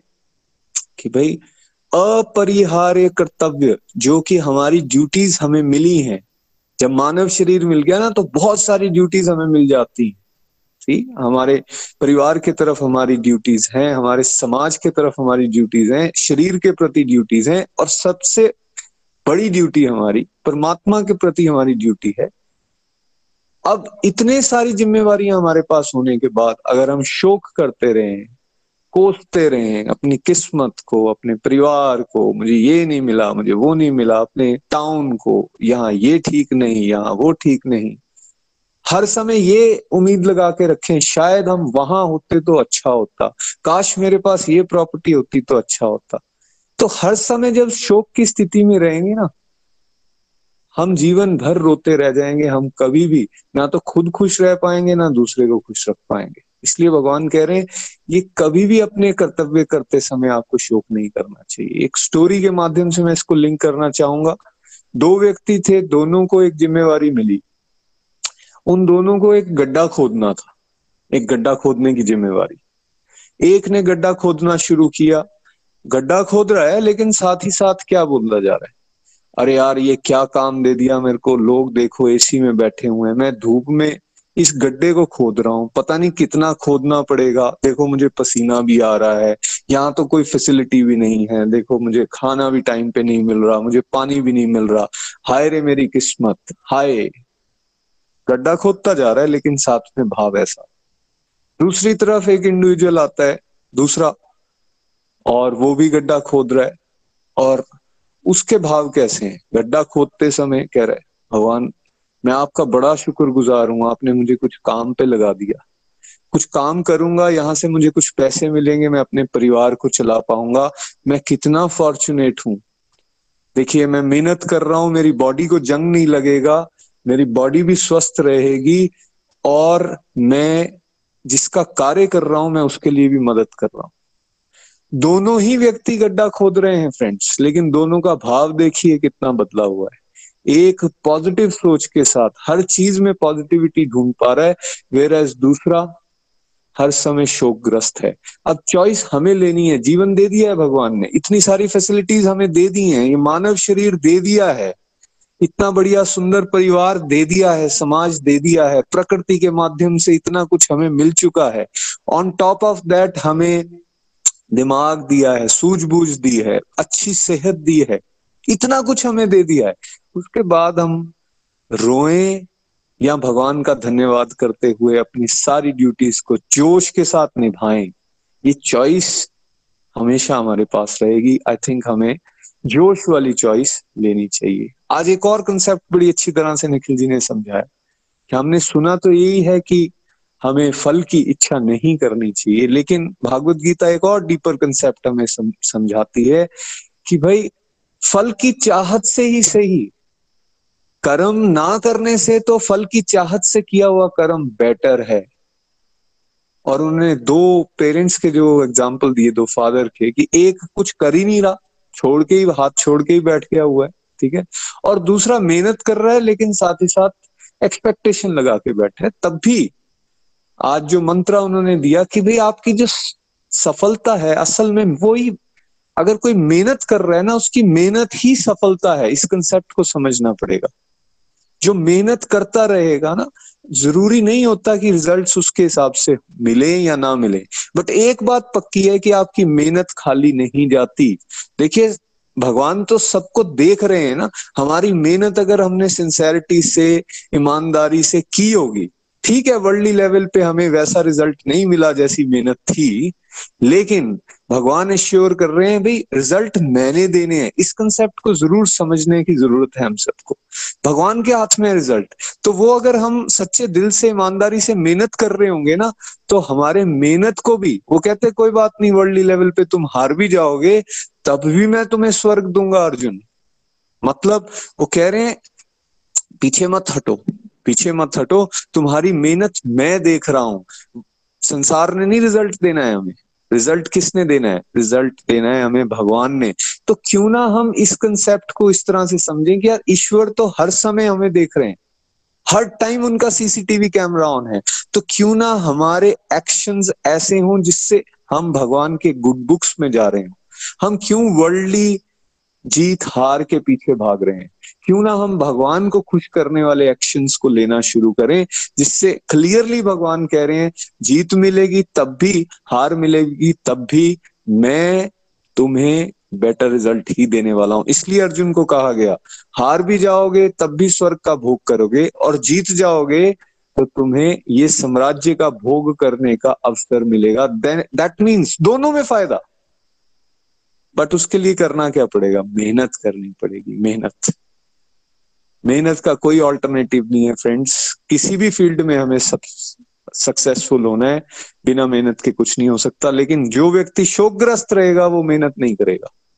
इसलिए शोक से उठ के जोश में आकर मेहनत करनी है और अल्टीमेटली जीत, हार, सुख, दुख, लाभ, हानि. भगवान कर्म योग के इस कंसेप्ट को आप यहाँ आके समझा रहे हैं कि आप इस कैटेगरी में आप जाइए. इस कैटेगरी में टारगेट बनाइए अपने आप को कि मुझे यहाँ पहुँचना है, कि मुझे एक्शंस करने हैं बट मुझे जीत, हार, लाभ, हानि इनसे ऊपर उठ जाना है। जब कोई इस तरह से मेहनत करेगा डेफिनेटली इसको भगवान श्री हरि ब्लेसिंग्स देते हैं। और मैं आपको ये अश्योर करता हूँ कि कोई रेगुलरिटी से सत्संग को सुनता रहेगा, और यहाँ बताए गए जो स्टेप्स हैं, उसको साधना के रूप में, अपनी होम स्टडी के रूप में प्रैक्टिस करता रहेगा, वो नोटिस करेगा कि वो अपनी ड्यूटीज़ को ज़्यादा अच्छी तरह से परफॉर्म कर पा रहा है। और परफॉर्म करते हुए वो अंदर से सुखी भी है, खुश भी है और जोश भी है और वो दूसरों के लिए एक मोटिवेशन भी बन पा रहा है। निखिल जी का एग्ज़ाम्पल हम सबके सामने है। कहा दस साल पहले वो खुद निराश, हताश हो चुके थे? भागवत गीता के इस ज्ञान ने, उनकी मेहनत ने, उनके जोश ने आज उनको यहाँ पहुँचा दिया कि इतने सारे लोग आज उनके माध्यम से ट्रांसफॉर्म हो पा रहे हैं। तो अगर निखिल जी कर सकते हैं तो आप क्यों नहीं कर सकते हो? अगर मैं कर सकता हूँ तो आप क्यों नहीं कर सकते और यहाँ जुड़े हुए इतने सारे डिवोटीज कर सकते हैं तो आप क्यों नहीं कर सकते हो इसलिए जोश के साथ आगे बढ़ने की सबको ज़रूरत है। Thank you so much Nikhil ji once again Hare Krishna Hare Krishna Krishna Krishna, Hare Hare. Hare Ram Hare Ram Ram Ram, Hare Hare. आइए प्रीति जी को सुनते हैं प्रेयर्स के लिए। हरी हरी बोल हरी हरी बोल, बहुत ब्यूटीफुल रहा आज का सत्संग। हरी हरी बोल, चलिए प्रेयर्स की तरफ़ चलते हैं। तो सबसे पहली प्रेयर हमें रीटा जी हैं, चंबा से, उनकी गुड हेल्थ के लिए करनी है। फिर शुभ जी के बेटे के लिए हमें जो है प्रेयर्स करनी है, हृदया जी और उनकी फैमिली के लिए, कनिका जी की सिस्टर इन लॉ के लिए, सरस्वती तनेजा जी के लिए, मानी गुहा और उनकी फैमिली के लिए, महक जी, आतिश जी और ईशा जी के लिए पिंकी चौधरी जी के ब्रदर हैं मनीष जी के लिए, सुदेश गुप्ता जी और उनकी फैमिली के लिए, निधि सचदेवा जी की मदर के लिए, निर्मल महाजन जी की मदर और बुआ जी की गुड हेल्थ के लिए हमें प्रेयर्स करनी है। ईशा गांधी जी के लिए प्रेयर्स करनी है। इसके अलावा सुनीता गुप्ता जी की सिस्टर इन लॉ अनीता का बर्थडे आज, उनके लिए हमें जो है वो प्रेयर करनी है। हरे कृष्णा हरे कृष्णा, कृष्ण कृष्णा, हरे हरे। हरे राम हरे राम राम राम, हरे हरे, हरी, हरि बोल। हरी हरी बोल, हरी हरी बोल। Thank you so much Preeti ji. सभी डिवोटीज के लिए जिनके नाम लिए गए हैं, उनके लिए प्रार्थना। हरे कृष्ण हरे कृष्ण कृष्ण कृष्ण, हरे हरे। हरे राम हरे राम राम राम, हरे हरे। यदि कोई नाम छूट गया हो तो उनके लिए भी यही प्रार्थना। सबसे मैं रिक्वेस्ट करूँगा कि एक या दो माला ज़रूर डेडिकेट करें। इन सब डिवोटीज के लिए ताकि इनको कंप्लीट हेल्थ कंप्लीट हैप्पीनेस मिल सके। जैसे कि आप जानते हैं, जो कलेक्टिव माला शुरू में की जाती है, वो डेडिकेटेड होती है पूरे वर्ल्ड में जो ये कोरोना वायरस है। भगवान से ये प्रार्थना हम यहाँ करते हैं कि ये इस तरह से जाए ताकि लोगों की आध्यात्मिक प्रगति हो सके और सबको आध्यात्मिक बल मिल सके। तो एक माला, दो माला जितना आप कर सकें, सब डिवोटीज को डेडिकेट करें सो so दैट आपकी सेवा भी हो जाएगी और आपकी साधना भी हो जाएगी और उन सबको भी लाभ होगा। अब यहाँ से हम रिव्यूज़ की तरफ़ चलेंगे। हमारे साथ रेणु सहदेव जी हैं चंबा से। हरी हरी बोल हरी बोल एवरीवन हरी बोल। आज का सत्संग बहुत ही बहुत ही प्यारा रहा। और चैप्टर टू भागवत गीता का सार। भगवान के माध्यम से हम सबको भी अपनी शरण में ले वो डेफिनेटली करते भी हैं गोलोक एक्सप्रेस निखिल जी के माध्यम रेणु जी आप अपनी लोकेशन चेक करेंगे? आवाज़ क्लियर नहीं आ रही। हरी हरी बोल। हरी बोल। जी। हाँ जी। हरी हरी बोल जी। आज का हमारा बहुत ही बहुत ही प्यारा रहा। मैं ये कहना चाह रही थी चैप्टर टू गीता का सार जो है, वो भगवान की तरफ़ से हमें गाइडेंस है। जब हम भगवान की शरण में जाएँगे तो वो हमारी लाइफ के हर एक स्टेप पे हमें गाइड करेंगे। हमें लेके जाएँगे 18.76 तक, कृष्य वचनम तो तक। जब हम ये सोचना शुरू हो जाएँ, जब हम ये करना शुरू हो जाएँ कि हमें परमात्मा की खुशी के लिए हर एक कर्म करना है तो उसी की शुरुआत चैप्टर टू से होती है। आज जो हमने श्लोक किए हैं वो बहुत ही प्यारे। जैसे कि ट्वेंटी सेवन श्लोक में हमने ये समझा कि हम सबने मरना भी है और मर के एक नया जन्म भी हमें डेफिनेटली मिलेगा ही मिलेगा। मरने के डर से हम जीते ही नहीं है खुल के। मैं ये कहूँगी, भगवान की कृपा से ही भगवान हमें कह रहे हैं, हम ये जो रोज मरते हैं, उससे हमें ऊपर उठना चाहिए। हम मरते कहाँ हैं? चेंजेस से। जो हमारे जीवन में बदलाव आते हैं, हमें बार बार वही हमें मारते रहते हैं। हमें इन बदलावों को बिल्कुल पूरे तरीके से एक्सेप्ट करना है। अपनी ड्यूटीज़ को हमें नहीं छोड़ना। हमारी ड्यूटीज़ अगर घर से रिलेटेड जॉब से रिलेटेड हैं तो हमारी एक मनुष्य जीवन की सबसे बड़ी ड्यूटी है डिवोशन जब कोई जीवन में दुख आ जाता है, कोई एडवर्स सिचुएशन आ जाती है तो सबसे पहले हम उन ड्यूटी को छोड़ देते हैं डिवोशन करना भी छोड़ देते हैं। तो इसको भी हमें ज़रूर ध्यान रखना चाहिए कि हमें हर एक ड्यूटी को निभाना है।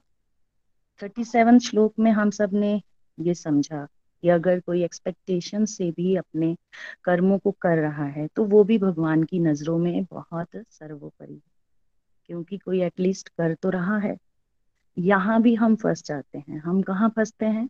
हम कहते हैं कि हम कितनी मेहनत कर रहे हैं अपने बच्चों को सुधारने में, बच्चों को सही राह दिखाने में। लेकिन जब बच्चे हमारे हिसाब से, हमारे बताए हुए मार्ग पे वो नहीं चल पाते, तब हम फंस जाते हैं। तो यहाँ भी भगवान हमारी क्लैरिटी के लिए कह रहे हैं कि ऐसा जो है, करना, सोचना छोड़ दो। जो उनके कार्मिक अकाउंट होंगे, जो उनका जीवन लिखा हुआ तय है जो उन्हें मिलेगा, उस पर तुम ना घुसो। तुम अपनी तरफ़ से बेस्ट देने का प्रयास करो ट्राई करो और आगे बढ़ जाओ। और लास्ट में थर्टी एट श्लोक में भगवान ने हमें हर स्टेज बता दी है कर्म योग की। यहाँ हमें पहुँचना है। अभी हम यहाँ पहुँचे नहीं है। हम दुखों में, सुखों में विचलित हो जाते हैं। हर तरफ़ से ये भी सोचते हैं कि इसमें हमें मिलेगा क्या क्या नहीं मिलेगा। लेकिन भगवान कह रहे हैं, हर तरफ़ से हर तरफ़ से मेरी शरण में रह के कार्य करो और कोई भी तुम्हें ऐसा करने पर पाप नहीं लगेगा भगवान यहाँ पर एक तरह से हमें बड़े बड़े भाव से हमें समझाना चाहते हैं कि ये जो हमारी लाइफ में अनस्टेबिलिटी आ जाती है, इससे ऊपर उठने की कोशिश करो। वो ड्यूटी जिन्हें हम छोड़ भी नहीं सकते, वो हमें करनी ही करनी है।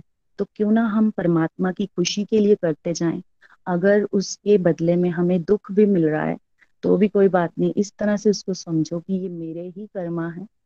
परमात्मा चाहते हैं कि इस जन्म में तुम फटाफट से इनसे ऊपर उठो और फिर नेक्स्ट जन्म में तुम्हें क्या होगा? तुम्हें फिर बिल्कुल क्लैरिटी मिलेगी। मैं अपने केस में अगर बोलूँ, अपने एक्सपीरियंस से, जब मैंने भागवत गीता नहीं पढ़ी थी तो मुझे क्या लगता था? फ़र्स्ट टाइम जब ये मैंने श्लोक किया था मेरे जीवन में शोक सबसे बड़ा ये था कि मुझे पढ़ने को नहीं मिला। मेरी शादी जल्दी हो गई और मैं घर में जॉइंट फैमिली में रह रही हूँ। हर समय खाना ही बनाती रहती हूँ। ये मेरी क्या लाइफ है? भागवत गीता के माध्यम से मैंने ये समझा कि बचपन हमारा बिना फैमिली के ही गुजरा है। मेरे फादर बहुत अर्ली स्टेज में वो उनकी डेथ हो गई थी। तो मदर का स्ट्रगल मदर बाहर अपने स्ट्रगल में रहते थे। तो जैसे हम बच्चे घर में ही होते। तो अब मैंने ये समझना शुरू किया कि भगवान चाहते हैं कि उस फैमिली का, उसका जो सेवा करने का मौका है, वो मैं तुम्हें इस जॉइंट फैमिली के माध्यम से दे रहा हूँ और जो तुम पढ़ाई का शौक करती रहती हो, वो भी तुम छोड़ दो। सेकंड, यहाँ पर मेरी ये भी लर्निंग बनी भागवत गीता के माध्यम से कि बच्चों को मैं अपने हिसाब से चलाना चाहती थी कि बच्चे मेरे तरह से चलें। अभी भी करती हूँ, मैं ये नहीं कहती हूँ कि मैं बिल्कुल परफेक्ट हो गई हूँ कि बच्चे बिल्कुल जब मैं उनको डिवोशन से लेकर या कोई भी किसी भी लाइफ के तरह से, किसी भी तरह से समझाने का प्रयास करूँ तो वो ना करें तो मैं दुखी नहीं होती या मुझे फील नहीं होता। बट है तो हम ह्यूमन बींग ही, हमें दुख भी होता है, लेकिन हमें परमात्मा यहाँ पर क्लैरिटी हर एक दिन में देते हैं, भागवत गीता के माध्यम से ये ऐसा भी नहीं करना, तुम अपने तरह से उनको समझाते जाओ और अपना कर्तव्य करते जाओ। बाकी जो उनके जीवन में लिखा होगा, वो परमात्मा स्वयं ही करेंगे। हमें डे बाई डे कर्म योग की तरफ़ पढ़ना है, क्योंकि एक ही हमारा पर्पस होना चाहिए। इस धरती से हमें जब जाना है तो हमारे साथ एक स्ट्रॉन्ग डिवाइन अकाउंट हो, जो हमारे ये पिछले कार्मिक अकाउंट्स को काट दे और हम परमात्मा की गुड बुक्स में आए। तो आज का सत्संग बहुत ही अमेजिंग रहा। बस हमें रेगुलर डिवोशन को भी प्रायोरिटी देनी है और साथ ही अपनी ड्यूटीज़ को भी ऐसे परफॉर्म करना है जिससे हमारे प्रभु बहुत ज़्यादा खुश हो जाए। हरी हरी बोल जी, हरी हरी। हरी बोल thank you so much Renu ji. बहुत आनंद आया आपको सुन के, अपने प्रैक्टिकल आप एग्जाम्पल्स यहाँ दे रहे हो कि कैसे हेल्प हुई है और कैसे अब आप उस अवस्था से निकल के जो भागवत गीता में बताया गया है, उसके अकॉर्डिंगली लाइफ को लीड करने की कोशिश कर रहे हो और कैसे उसमें बदलाव आए हैं। धन्यवाद। बहुत अच्छी आपकी अंडरस्टैंडिंग बन गई। आगे चलते हैं हमारे साथ रोशन जी हैं डलौजी से। हरी हरी बोल जी, हरी हरी बोल। मैं रोशन ठाकुर डलौजी से। सबसे पहले तो मेरी तरफ़ से आप सभी को नवरात्रों की हार्दिक शुभकामनाएँ। माता रानी की कृपा हम सभी पर इसी तरह बनी रहे। वाकई चैप्टर टू जो है, वो भागवत गीता का सार है। और भागवत गीता को हम तभी समझ पाएँगे जो हमने चैप्टर टू से एक मैसेज लिया कि जब तक हम भगवान की शरण में नहीं जाएँगे, ये बातें हमें समझ में नहीं आएँगी। आज हमने श्लोक नंबर सताइस थर्टी सेवन और थर्टी एट किए। निखिल जी और नितिन जी ने बहुत बढ़िया प्रैक्टिकल तरीके से हमें श्लोकों को एक्सप्लेन किया और बात ये समझ में आई कि वाकई भगवत ज्ञान जो है वो हमारी प्रैक्टिकल लाइफ के साथ रिलेटेड है। इन श्लोकों के माध्यम से ये मैसेज मिला कि भागवत गीता को कैसे हम जी सकते हैं, अगर हम इनको गहराई के साथ समझने की कोशिश करें और प्रैक्टिकल लाइफ में इम्प्लीमेंट करने की कोशिश करें। मैसेज ये क्लियर हुआ से कि भाई हम जो अमूमन जीवन जीते हैं, शो करते हुए, रोते हुए जीवन का कोई भी कार्य करेंगे, रोते हुए सॉरी चिंता करते हुए। भागवत गीता के इन श्लोकों से मैसेज ये मिला कि भाई, हमें शौक से सेवा की तरफ़ बढ़ना है। अगर हम हर ड्यूटी अपनी सेवा भाव से करने की कोशिश करेंगे, उस परम पिता परमेश्वर को प्रसन्न करने की कोशिश से अपनी ड्यूटी को निभाएँगे तो हम शौक से सेवा की तरफ़ बढ़ सकते हैं और आनंद अंदर से आनंद की अनुभूति भी कर सकते हैं। श्लोक नंबर थर्टी सेवन से मैसेज क्लियर है हमारे लिए कि अर्जुन को भगवान बोल रहे हैं कि युद्ध कर वही और अर्जुन की वो ड्यूटीज़ थी उसमें युद्ध करना, जो अर्जुन भाग रहा था अपनी अपनी ड्यूटीज़ करने से। और हमारे लिए भी मैसेज ये है कि भी हमें भी अपनी ड्यूटीज़ जो हमें मिली हुई है, उनको निभाना पड़ेगा। और कैसे ड्यूटीज़ को हमें निभाना पड़ेगा, जो हम अमूमन सोचते हैं कि मुझे जीत मिलेगी जो हार मिलेगी, मुझे सक्सेस होगा, ये ये होगा। इससे जीत हार से ऊपर उठ के हमें मेहनत करते हुए आगे बढ़ना पड़ेगा, तभी हमें सही मायने में सक्सेस मिल पाएगी। अमूमन निखिल जी ने बड़ी प्यारी बात बोली कि भाई, हम हमेशा चिंता में ही अपना जीवन व्यतीत कर देते हैं। और चिंता किस चीज़ की करते हैं? चिंता हम करते हैं फ्यूचर को लेके। मेरे बच्चों के साथ क्या होगा? मेरे बिज़नेस के साथ होगा? मेरी जॉब के साथ क्या होगा? वही चिंता से कुछ नहीं होने वाला। चिंता को हम चिंतन में कन्वर्ट करें, मेहनत करें जैसे नितिन जी ने बोला कि मेहनत करना हमारे हाथ में फल देना उस परम पिता परमेश्वर के हाथ तो मेहनत करने से अगर भागेंगे तो फिर वो सक्सेस मिल, नहीं मिलने वाली। हम अमूमन फल के बारे में सोचते हैं, फल भगवान के हाथ में, हमारे हाथ में मेहनत करना।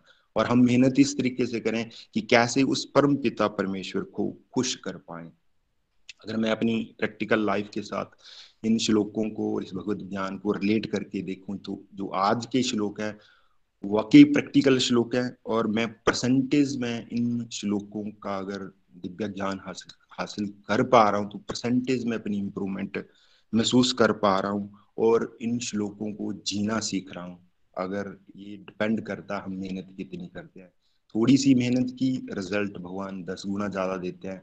तो मैसेज आज के श्लोकों के माध्यम से हमारे लिए यही है कि ड्यूटी को ड्यूटी समझ के करें, फल के प्रति अटैचमेंट कम रखें, भगवान को प्रसन्न करने के लिए अगर हम अपनी ड्यूटी करेंगे तो डेफिनेटली हमें सक्सेस भी मिलेगी और सक्सेस वो मिलेगी जो हमारी सोच से परे होगी।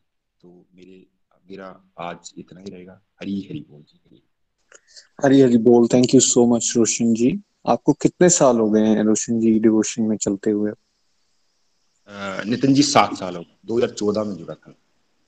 जब आप 2014 में जुड़े थे तब आप क्या ये एक्सपेक्ट कर रहे थे या फिर आपने ये सोचा था कि आज आप इतने सारे लोगों को इतने सारे परिवारों को सौ से ज़्यादा लोग आपके सत्संग में आ रहे हैं उनको भागवत गीता पढ़ा सकते हैं पढ़ा पाएँगे? ऐसा सोचा था क्या आपने? नहीं नितिन जी ज़िंदगी में कभी सोचा ही नहीं था।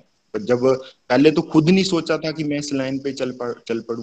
मेरी धार अध्यात्म को लेके इतनी सोच थी, जो क्रियाकर्म हम करते हैं वहाँ तक। पहले खुद नहीं सोचा था कि मैं खुद कर पाऊँगा, और इतने लोगों को बढ़ाने की तो बड़ी दूर की बात और यहाँ तक पहुँच गए, और इस पूरे प्रोसेस में क्या आप प्रोफेशनली आप एक एडवोकेट हैं? क्या आप वहाँ के काम नहीं कर रहे हो? क्या आप अपने घर की जिम्मेवार नहीं निभा रहे हो? आपका बिज़नेस है, क्या वो वो नहीं चला रहे हो? क्या कर रहे हो आप?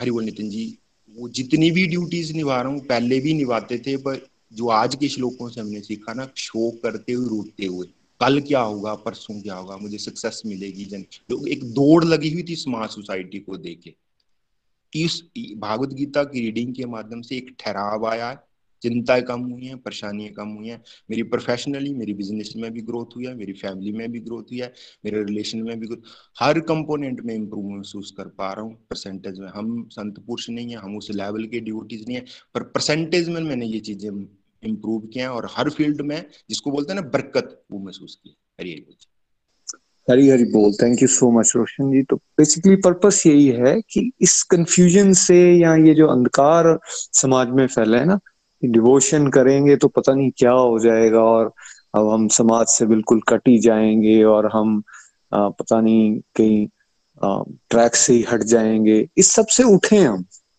यहाँ हम बिल्कुल प्रैक्टिकल बात कर रहे हैं कि भाई डिवोशन आपके हर फ़ील्ड में आपके चार चाँद लगा देती है। भाई आप ईमानदारी से अपने काम करते हो आपको संतोष मिलता है जो भी आप काम कर रहे हो।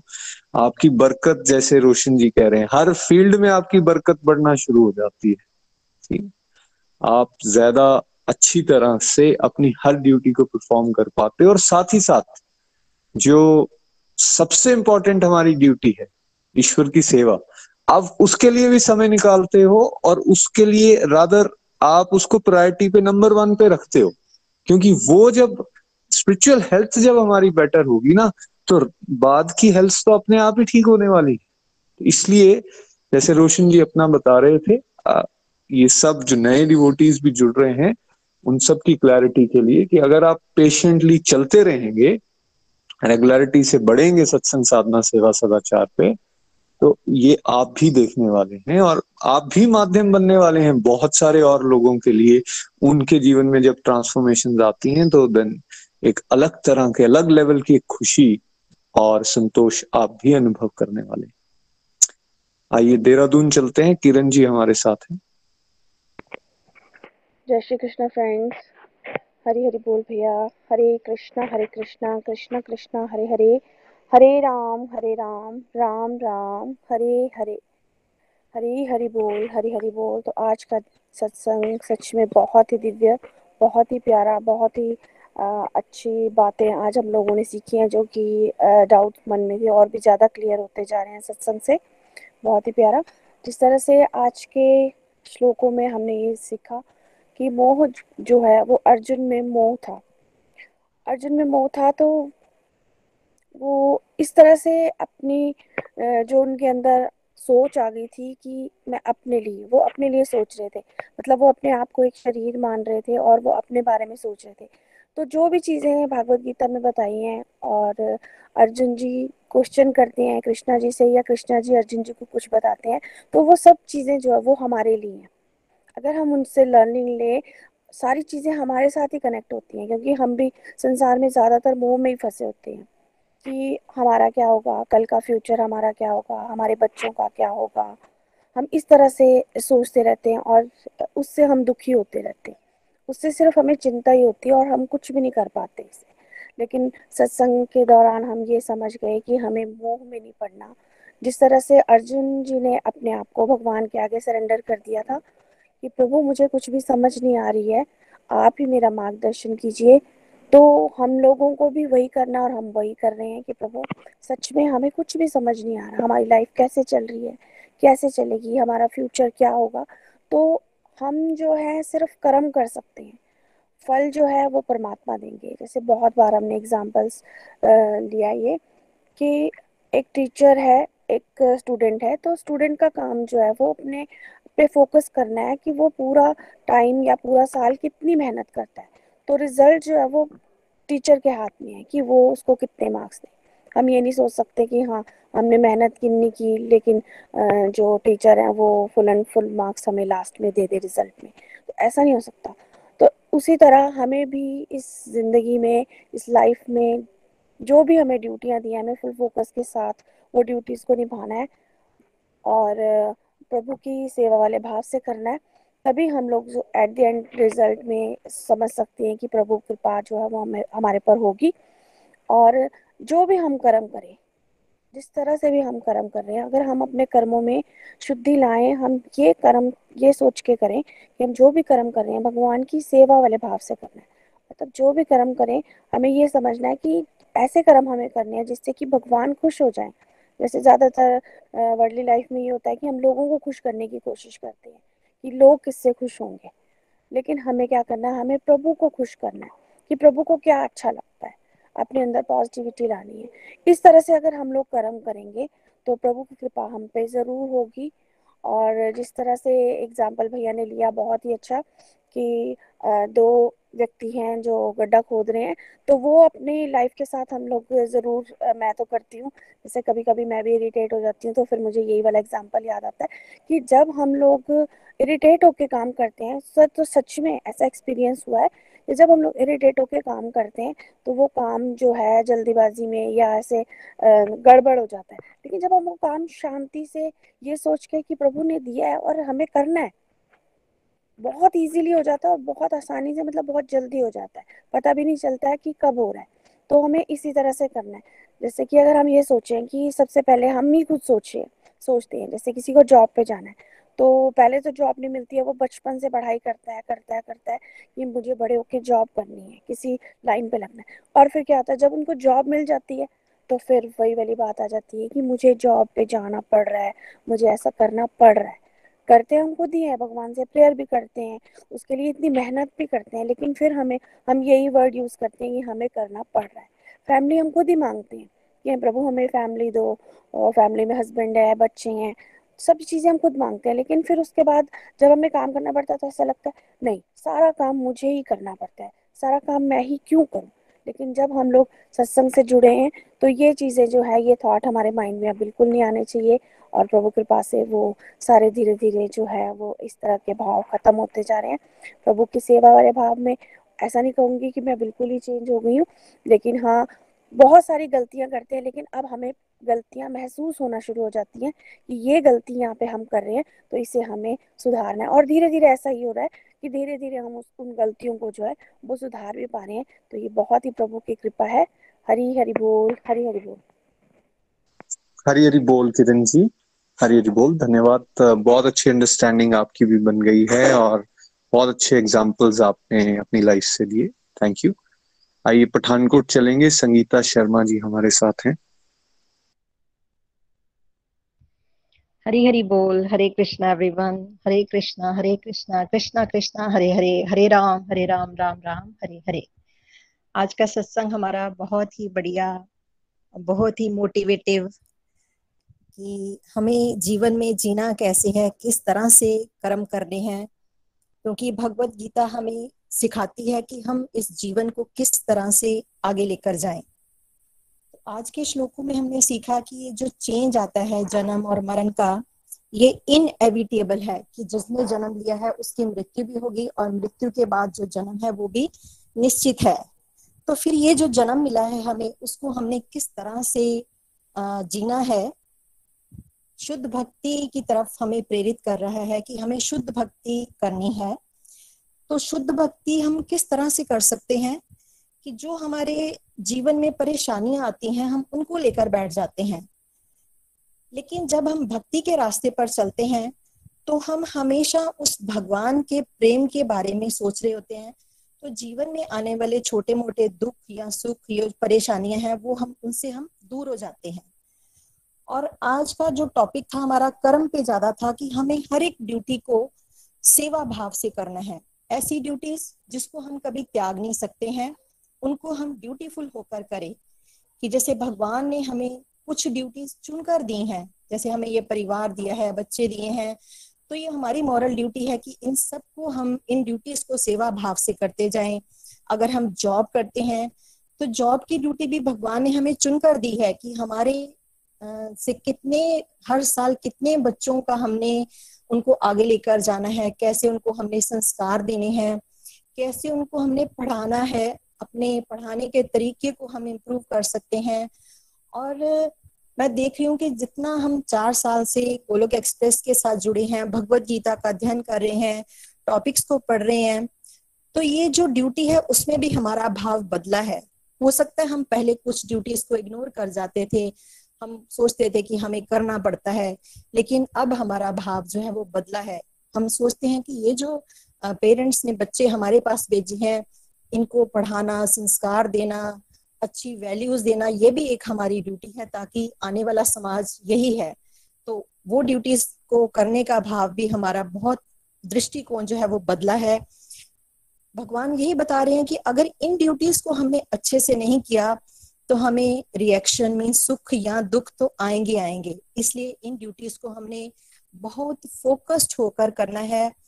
अगर हम अपने इन ड्यूटीज़ को अच्छे से करेंगे तो ये ड्यूटी ही हमारी डिवोशन बन जाती है। डिवोशन करने हमें कहीं जाना नहीं पड़ेगा। ये हमारी डिवोशन ही है। लेकिन अगर जीवन में हम जैसे कहते हैं ना कि कोई नेगेटिविटी आ जाती है हमारे अंदर या कोई नेगेटिव होता है, उसको पकड़ कर बैठ जाते हैं। और बाकी सारी जो पॉजिटिविटी होती है, बाकी पॉजिटिव चीज़ें जो हमें दिख रही होती हैं, उनको हम त्याग कर देते हैं तो हम खुश नहीं रह पाते हैं।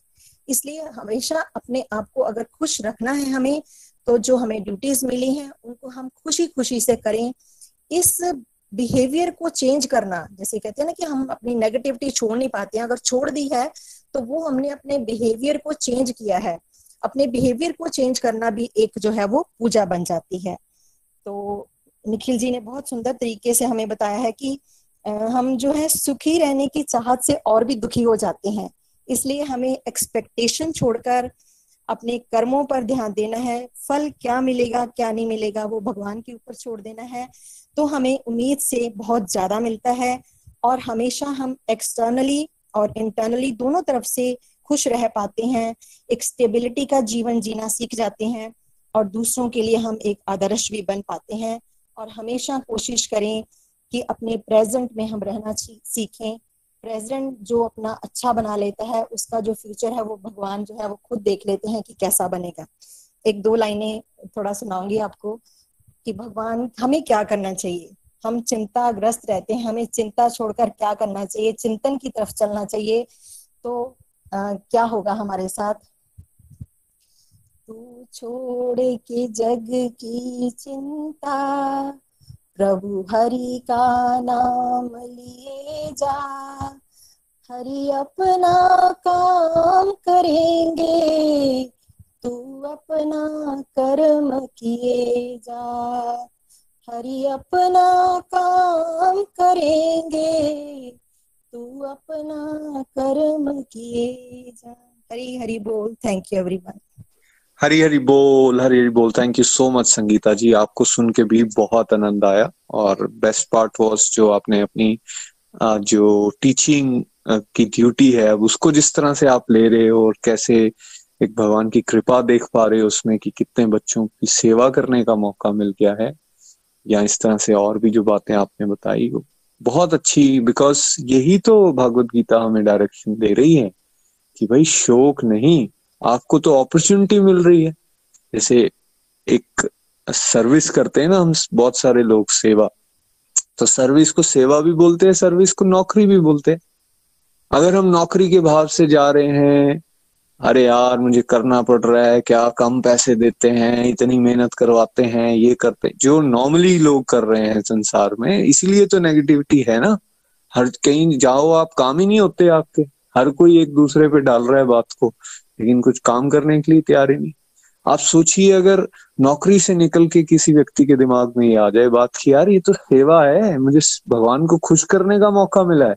तो फिर जैसे संगीता जी बता रही हैं, वैसे जोश के साथ अपनी आप हर ड्यूटी को करते हो, चाहे वो घर की है, चाहे वो आपकी बाहर प्रोफेशनल ड्यूटीज़ हैं, या समाज के प्रति आपकी सेवा है ईश्वर के प्रति आपकी सेवा है, इसको समझ के जब आप करोगे, मज़ा भी बहुत आता है। आप देख भी पाते हो भगवान कैसे पल पल आपका साथ दे रहे हैं, कैसे प्रकृति आपके साथ चलना शुरू हो जाती कैसे रास्ते आपके खुलना शुरू हो जाते हैं। ये सब आप देख पाओगे, जैसे संगीता जी भी यहाँ बता रहे थे। प्रोवाइडेड आप रेगुलर हैं, आप जो यहाँ से सीख रहे हैं, उसको अपने जीवन में उतारने की कोशिश कर रहे हैं। ये रास्ता दिव्य है और इस दिव्यता को आप सब अनुभव कर सकते हैं। आइए आप चलेंगे अपने भजन के लिए सुनीता जी के पास दिल्ली। हरी हरी बोल सुनीता जी। हरी हरी बोल। मेरी आवाज़ आ रही है? जी आ रही है। हरी हरी बोल। आज का सत्संग बहुत ही अच्छा था और आजकल अध्याय दो सेकंड पे डिस्कशन चल रही है जिससे हमें बहुत कुछ सीखने को मिल रहे हैं। इसमें अर्जुन बहुत हेल्पलेस हैं और प्रभु से अर्जुन विनती कर रहे हैं कि मेरी मेरी मार्गदर्शन करो। और इस चैप्टर से हमें ये समझ आई कि हमें शरणागत होना चाहिए। भगवान की आत्मा, इस इस चैप्टर में भगवान जी ने आत्मा का ज्ञान दिया है। आत्मा का परमात्मा से कनेक्शन बनाना है और जो भी काम हमें करना है, वो आत्मा के लिए करना है, ना कि शरीर के लिए। मुक्ति संभव रहकर ही हो सकती है। अपना क्वालिटी ऑफ़ एक्शन बढ़ाना है नेगेटिव से, तभी हम नेगेटिव से पॉजिटिव हो पाएँगे। हमें अपनी करनी का पौधा लगाना है, उसमें प्रेम का पानी तथा भजन सिमरन का खाद डालकर उसे पूरी ज़िंदगी बड़ा करने में लगाना है। और वो जब बड़ा हो जाएगा तो वो ऐसा फल देगा कि जिसे खाकर हमें और कुछ खाने की इच्छा नहीं रहेगी। बिना बिना सोचे काम करें, ये कर्म योग है। अटैचमेंट्स ऑफ़ रिजल्ट्स नहीं करनी है। अगर हम अपनी नज़रें बदलेंगे तो नजारे भी बदलेंगे। खुद को बदलेंगे तो हज़ारों बदलेंगे। जुट जाओ, सेवा सिमरन से किस्मत के फिर सितारे बदलेंगे।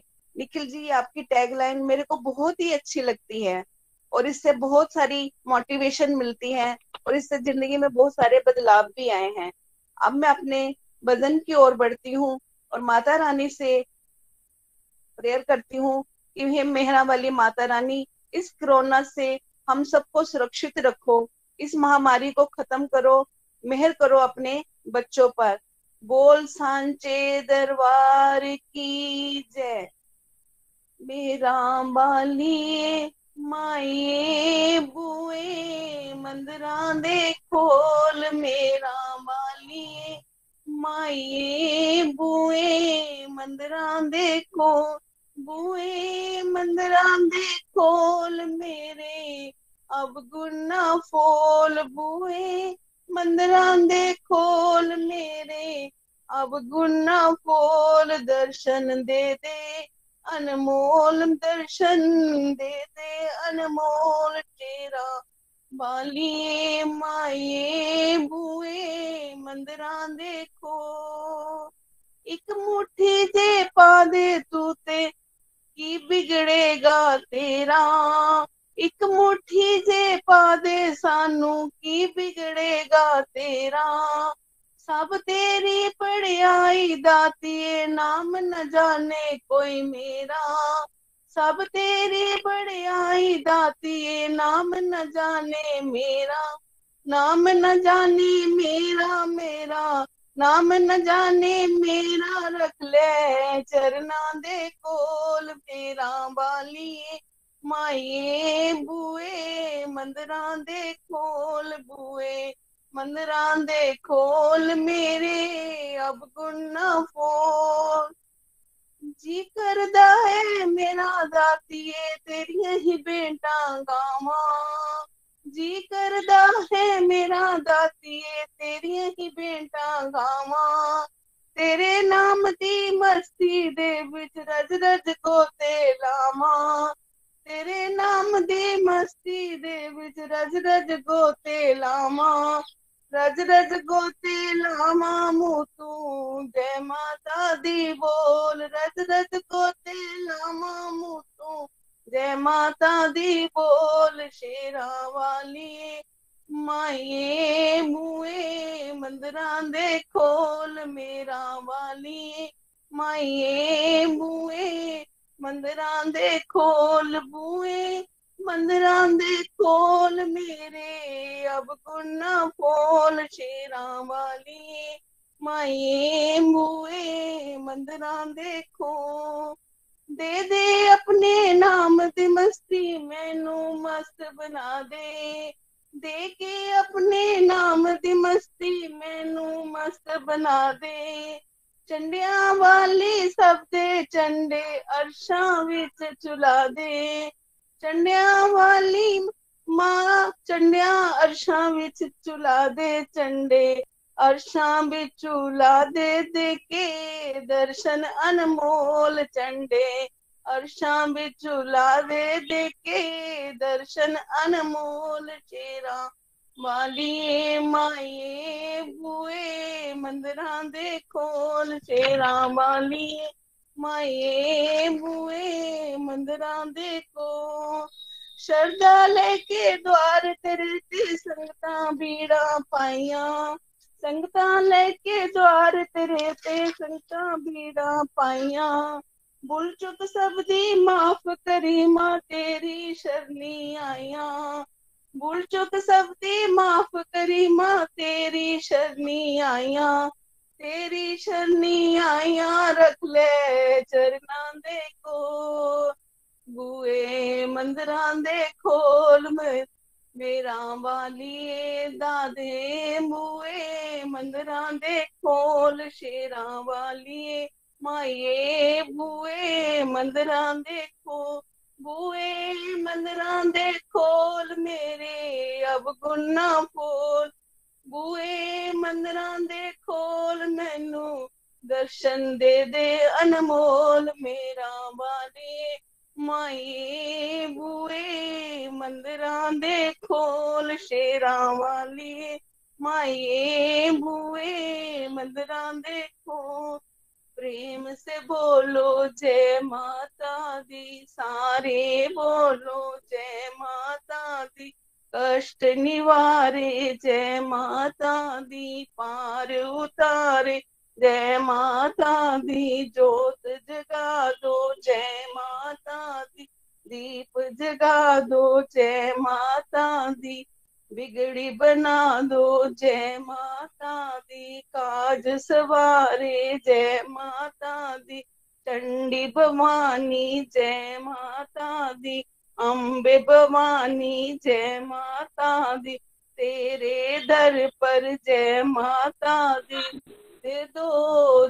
हरी हरी बोल हरी हरी बोल। Thank you so much Sunita ji माता रानी की बहुत प्यारी भेंट आपने सुनाई। माता रानी की कृपा सभी पे बनी रहे। सबको भक्ति दें माता रानी और शक्ति दें ताकि हम अध्यात्म के इस रास्ते पर आगे बढ़ सकें। आइए आज के सत्संग को यहीं पे विराम देंगे। गोलोक एक्सप्रेस से जुड़ने के लिए आप हमारे email address info at the rate of Golak express dot O R G द्वारा संपर्क कर सकते हैं या हमारे व्हाट्सएप या Telegram number seven zero one eight zero two six eight two one से भी जुड़ सकते हैं। आप हमसे फेसबुक पेज और यूट्यूब के माध्यम से भी जुड़ सकते हैं। हरी हरी बोल।